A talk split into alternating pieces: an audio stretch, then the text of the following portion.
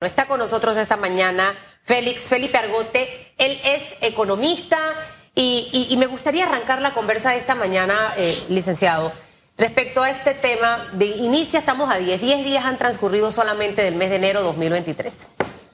El empresario que tiene en la cabeza, ¿cómo mira este año? ¿Será que invierto? ¿Será que no invierto? ¿Será que reduzco planilla? ¿Reduzco las horas de jornada laboral? ¿Empiezo a quitar algunas prestaciones a mis colaboradores? El panameño común y corriente que va ahorita en un Diablo Rojo, en un metrobús, en un taxi, en un transporte eh, selectivo público, dirá, me llamarán, tendré trabajo, podré pagar los préstamos que debo. Eh, ¿cómo, ¿Cómo va a ser todo? Escuchamos de un crecimiento, pero ese crecimiento no va de la mano de esa economía personal, de ese empresario y de y de esa persona que nos escucha. Entonces, para que nos diga cómo va a ser al menos este primer trimestre del 2023 y si eh, la economía va a crecer, cómo va a ser en el bolsillo del el Gracias por estar con nosotros. Buenos días, gracias por la invitación, Susan. Eh, Félix, eh, estoy muy feliz de estar aquí. Lo primero que me preocupa es que vi el video que los presidentes no usan corbata, entonces ya sabe que es un elemento adicional de que no vamos a vender productos como eso si es una tendencia. Eh, pero visto en el plano local, mira, es que la economía siempre es en términos relativos. Cuando el gobierno te dice que crecimos 5 o 7%, recuerda que nosotros caímos 20% en el 2020. Mientras Costa Rica, Centroamérica, los países eh, suramericanos cayeron 6, 8%, nosotros caímos 20%. Entonces, cuando en el siguiente año crecimos 15%, no es que crecimos 15% de ese 100, crecimos 15% de donde caímos, que fue 80. Eh, y si ahora crecemos 10, aún en el 2022, no llegaríamos a los niveles que estábamos en el 2019. Mientras un país eh, latinoamericano que creció 5, 6, 7%, ya está como estaba eh, antes y si cayó 4. Entonces, eh, eso, por eso digo que es relativo. Y lo otro es la perspectiva con que ves la economía, es muy importante. Eh, mira lo que pasa en Inglaterra, con un presidente, un primer ministro conservador que informa a la nación, uno, que caen en recesión, y dos, que va a, va a aumentar las pensiones en 11%. Entonces tú dices, ah, es que nosotros acá estamos acostumbrados con esta mentalidad de los 80 eh, que ahora pasó a una mentalidad de los 70 a partir de julio, eh, con, una mentalidad muy anticuada. Pensamos que cuando estamos en crisis lo que hay que hacer es eh, aguantar con poquito para poder que sigamos. Y no se trata de eso. O sea, la forma de que esta economía crezca es que la clase media tenga suficiente ingreso para ir a los restaurantes, comprarse ropa y corbata porque eso hace que el dueño del restaurante contrate más personal. eso hace que ese personal vaya en bus, en taxi, en Uber y haya más economía.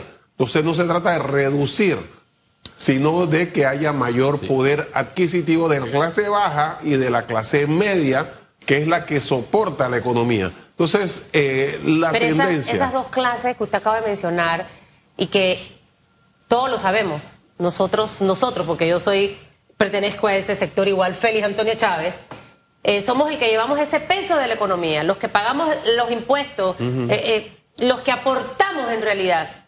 Pero ¿cuáles han sido las políticas realmente para apoyar a esa clase trabajadora durante todo este tiempo? O sea, mucho se ha cuestionado acerca de la reactivación económica, señor Argote.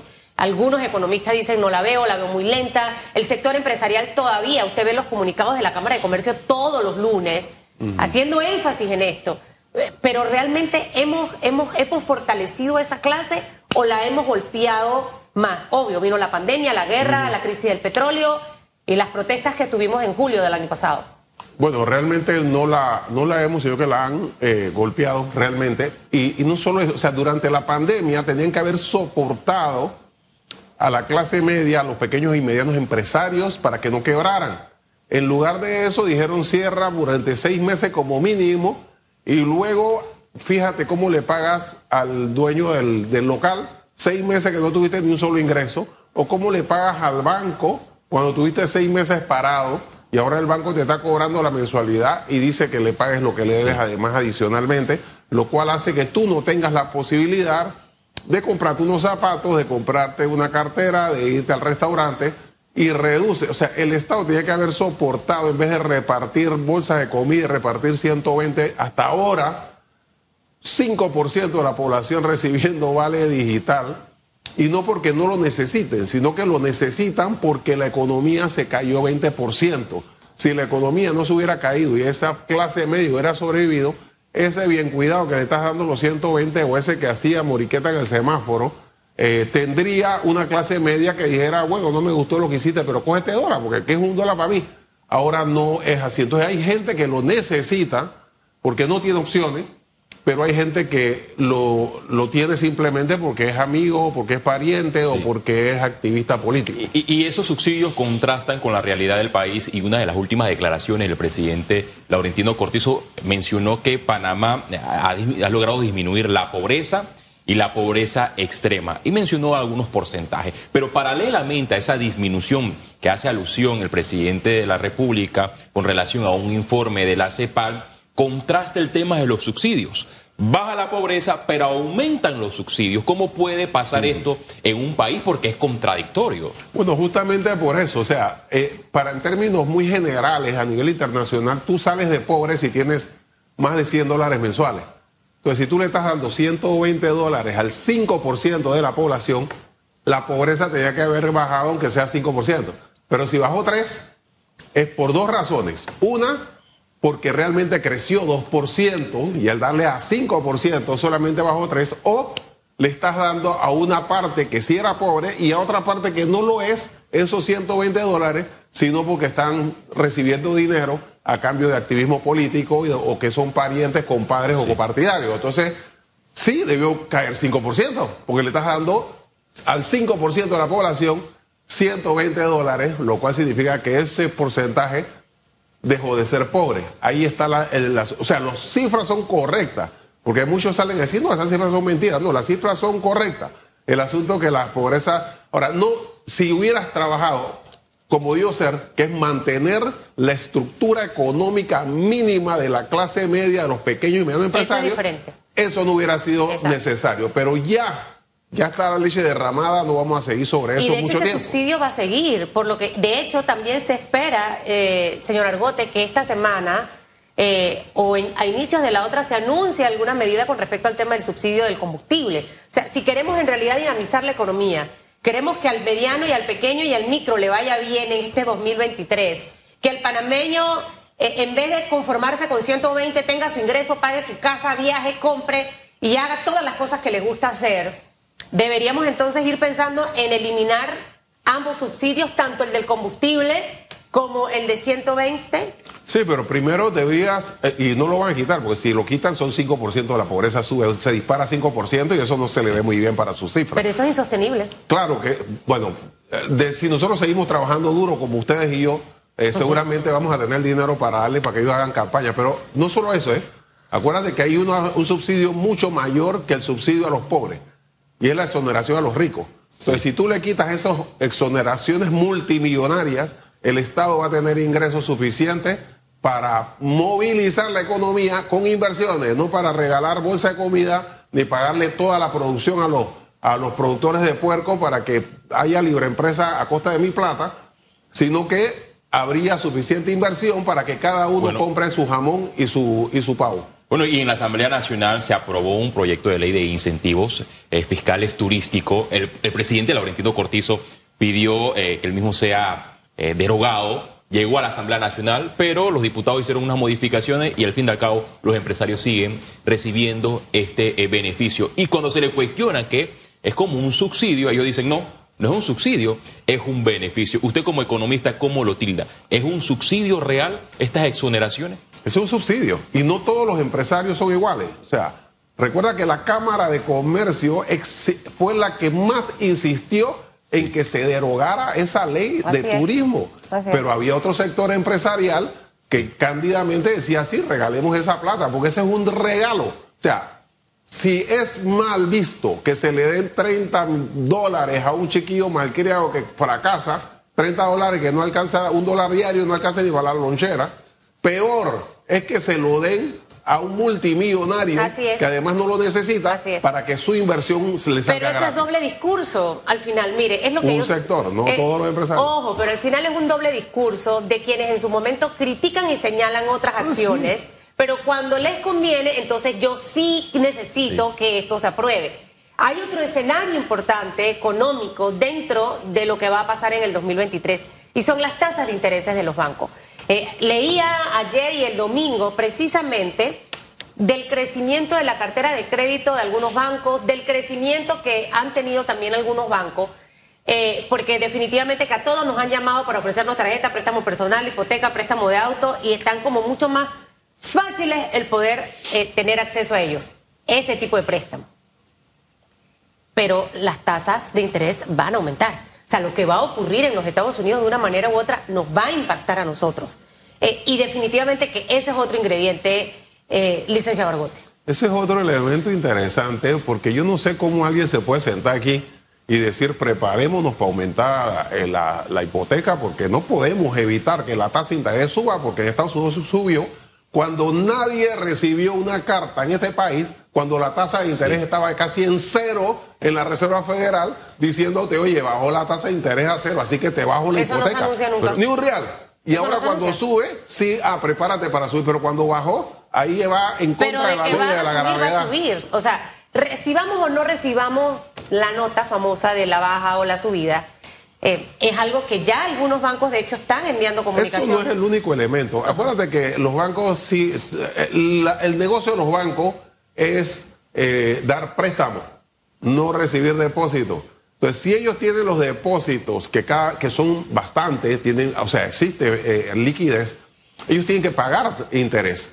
Y si ellos no lo colocan, si a ti te dicen tienes que pagar más por la hipoteca, ellos van a recibir menos préstamos, van a poner menos préstamos. Así que ese es un elemento que ellos tienen que considerar para ver si lo sube. Otra cosa es que si tú tienes ya, eres, ya tienes la hipoteca, ya estás cautiva, entonces ellos te lo aumentan considerando que te sale más caro cambiarte de, banco o considerando que se pusieron de acuerdo no porque se sentaron, sino enseñas, diciendo mucho en los medios de comunicación, va a subir, va a subir, va a subir, entonces tú no te puedes cambiar para que eso pase o no? No, no, eso lo va a determinar el mercado. Eso lo va a determinar el mercado. Pero eh, así como ellos tienen la capacidad de hacerlo, tú debes tener la capacidad de decirle al otro banco, oye, eh, mira, me quieren subir, si tú me lo dejas igual o me lo bajas, me cambio de banco.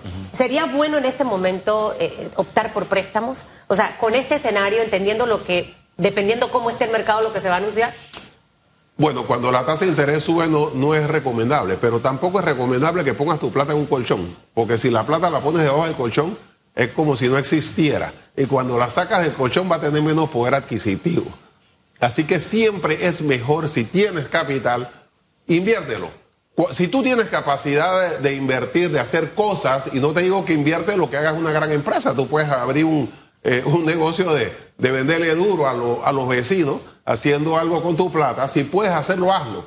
Ahora, si no tienes la capacidad, no estés inventando hacer negocio que no sabes, porque vas mientras aprendes a hacerlo, vas a perder una cantidad de dinero. Entonces, sí, ponlo en el banco para que al menos te genere una parte de interés.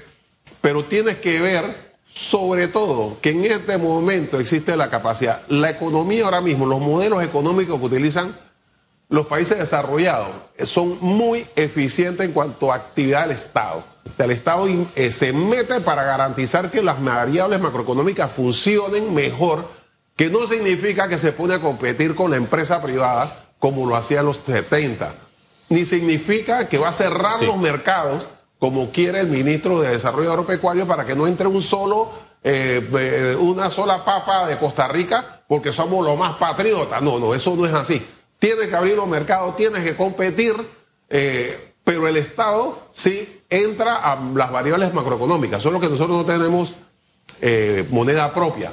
Local es muy bueno en este momento, porque si hubiera moneda propia, los diputados estarían saliendo en la noche con unas bolsas y van a decir que eran empanadas y no eran. Entonces, mejor que no sea así. Pero eso, es una Eso tiene, eso tiene su pro y su, y su, y su contra, el, tema de la moneda propia, pero eso es otra harina de otro costal, una discusión de otro programa. Eh, si, si tuviésemos que hacer una lista, no sé, de tres eh, eh, elementos importantes en los que debiera enfocarse esta administración. Es último año. Ya el otro año es un año preelectoral. Lastimosamente las elecciones se han adelantado, todo el mundo ahorita mismo anda regalando y haciendo porque diputados bailando por aquí, diputados bailando por allá. Eh, pero necesitamos que al país le vaya bien.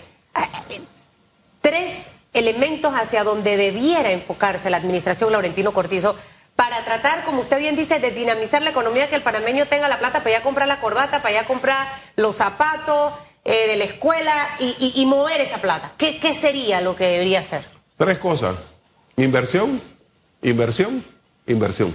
Inversión en infraestructura, inversión en educación, en las escuelas que se están cayendo a pedazos, no tienen eh, eh, tubo de ensayo, te gradúas sin saber, como dicen los muchachos, se gradúan sin haber visto eh, ni siquiera un, mechero, y se graduaron de ciencia, y, e invertir. O sea, la inversión es Inversión, infraestructura, inversión, educación, y la otra inversión, ¿cuál sería?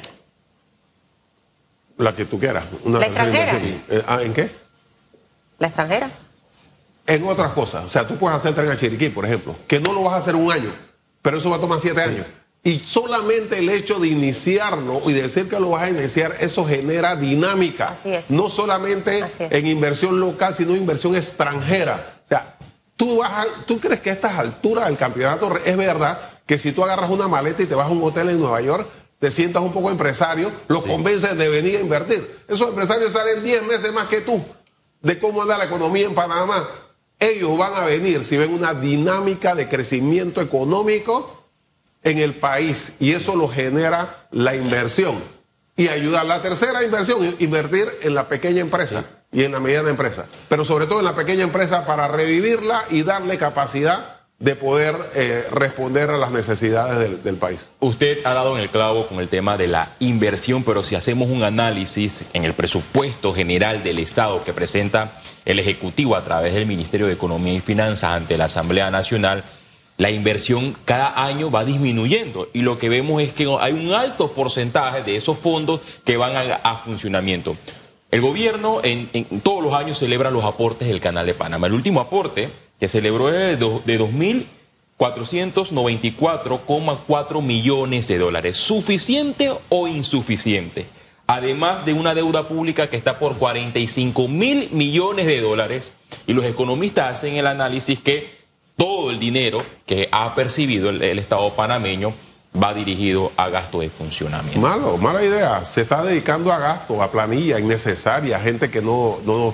Mira, tú estás dando a 240 mil personas un subsidio de 120 y algunos dicen que es para actividades comunales. ¿Tú has visto una sola persona pintando calle? ¿Tú has visto a alguien llenando? ¿Qué hacen esas 240 mil personas que reciben un subsidio? Están en el INADE ya deben tener licenciatura o doctorado. Oiga, usted mencionó el tema de la planilla, pero dice el Contralor que este gobierno por año le ha ahorrado al Estado panameño 8 millones de dólares en planilla. Es la cifra que menciona el Contralor. No sé si usted confía en estos datos. Bueno, eso es lo que cuando tú pones a funcionarios que no tienen eh, experticia, no tienen capacidad de formación una... Si, si a mí me ponen en la Corte Suprema de Justicia, es probable que diga cualquier cantidad de incoherencia porque yo abogado no soy. Entonces, eh, si tú pones personas ahí que no saben y que solamente están eh, en función de que fueron eh, candidatos a vicepresidente de su partido, entonces tal vez te den ese tipo de respuesta. Pero mira cómo es la situación de no tener una coherencia en su conjunto. Actualmente la gente ha salido en masa al interior a tratar de hacer turismo interno, que es lo que queríamos. Y ahora que se está haciendo turismo interno, los gobernadores, los alcaldes están viendo cómo se deshacen de esa gente cuando tienen un, un mercado cautivo para lograr beneficios para su comunidad. Y algunos cambiaron la decisión por el poder de las redes en positivo. Correcto. Ese desborde de la población. Pero ahora le digo otra cosa, que estuve viendo todos estos días feriados. Y que por ahí se generó una controversia de si debemos tener tantos días feriados o no. ¿Qué ocurre cuando el día es feriado? El empresario tiene que pagar doble tiempo y medio de turno al colaborador. Usted sabe lo que a mí me llama poderosamente la atención, la cantidad de negocios cerrados. Porque, y entendamos esto, vienen de pandemia, de venir golpeados, de venir endeudados con hipotecas, préstamos y demás. Y obviamente la economía no es que esté que el panameño está metido en todos los lugares viendo que consume. Entonces, al final queremos generar. Eh, yo no sé, yo, eh, este señor es pichón de abogado y a lo mejor ahí estará viendo toda esa parte legal, pero yo no sé si es más factible los días puentes, estoy inventando cosas porque yo no soy abogada, que un día feriado. O sea, porque en el día puente, no sé si la legislación te ofrece, siento que hay que revisar, buscar opciones. Eh, si bien es cierto, a la gente le encanta los días feriados porque están en la casa, pero es, es improductivo eh, eh, para muchas empresas y muchos negocios. Se lo digo realmente, mucho.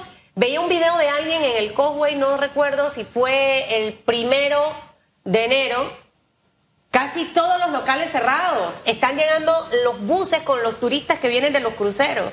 Y de verdad que daba dolor ver los buses que la gente se estaba yendo porque todo estaba cerrado. Entonces, esas políticas, eh, licenciado, ¿cómo deben ir de la mano? Bueno, eso te pasa, Susan, cuando tú no tienes estrategia país.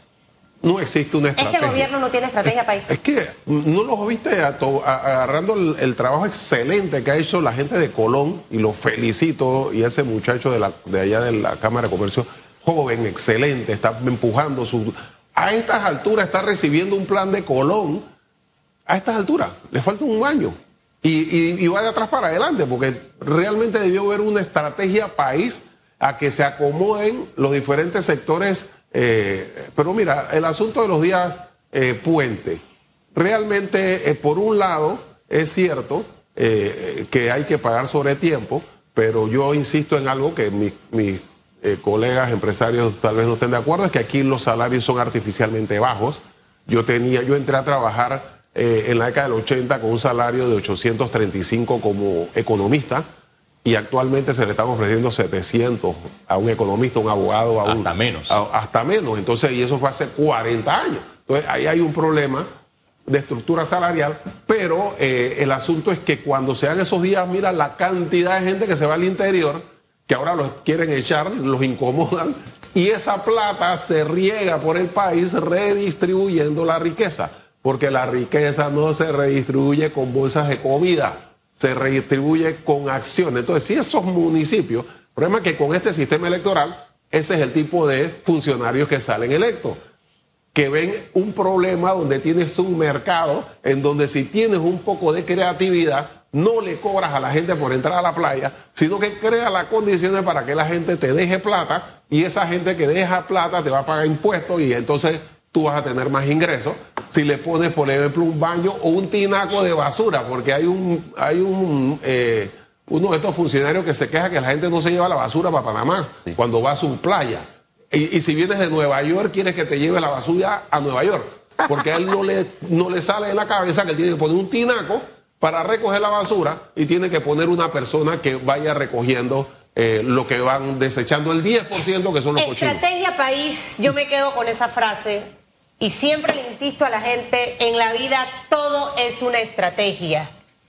Todo es una estrategia y sin estrategia no podemos alcanzar metas ni sueños. Hay que definirla. Que le vaya bien, señor economista. Esperemos y confiamos en Dios de que la luz divina nos toque para que la economía mejore. El panameño quiere su plata, el panameño no quiere ese bono de 120, quiere irse a un restaurante, sentarse, comer, porque al panameño le gusta la buena vida, trabajar y luchar. Entonces, creo que ya hay que empezar a revisar eso.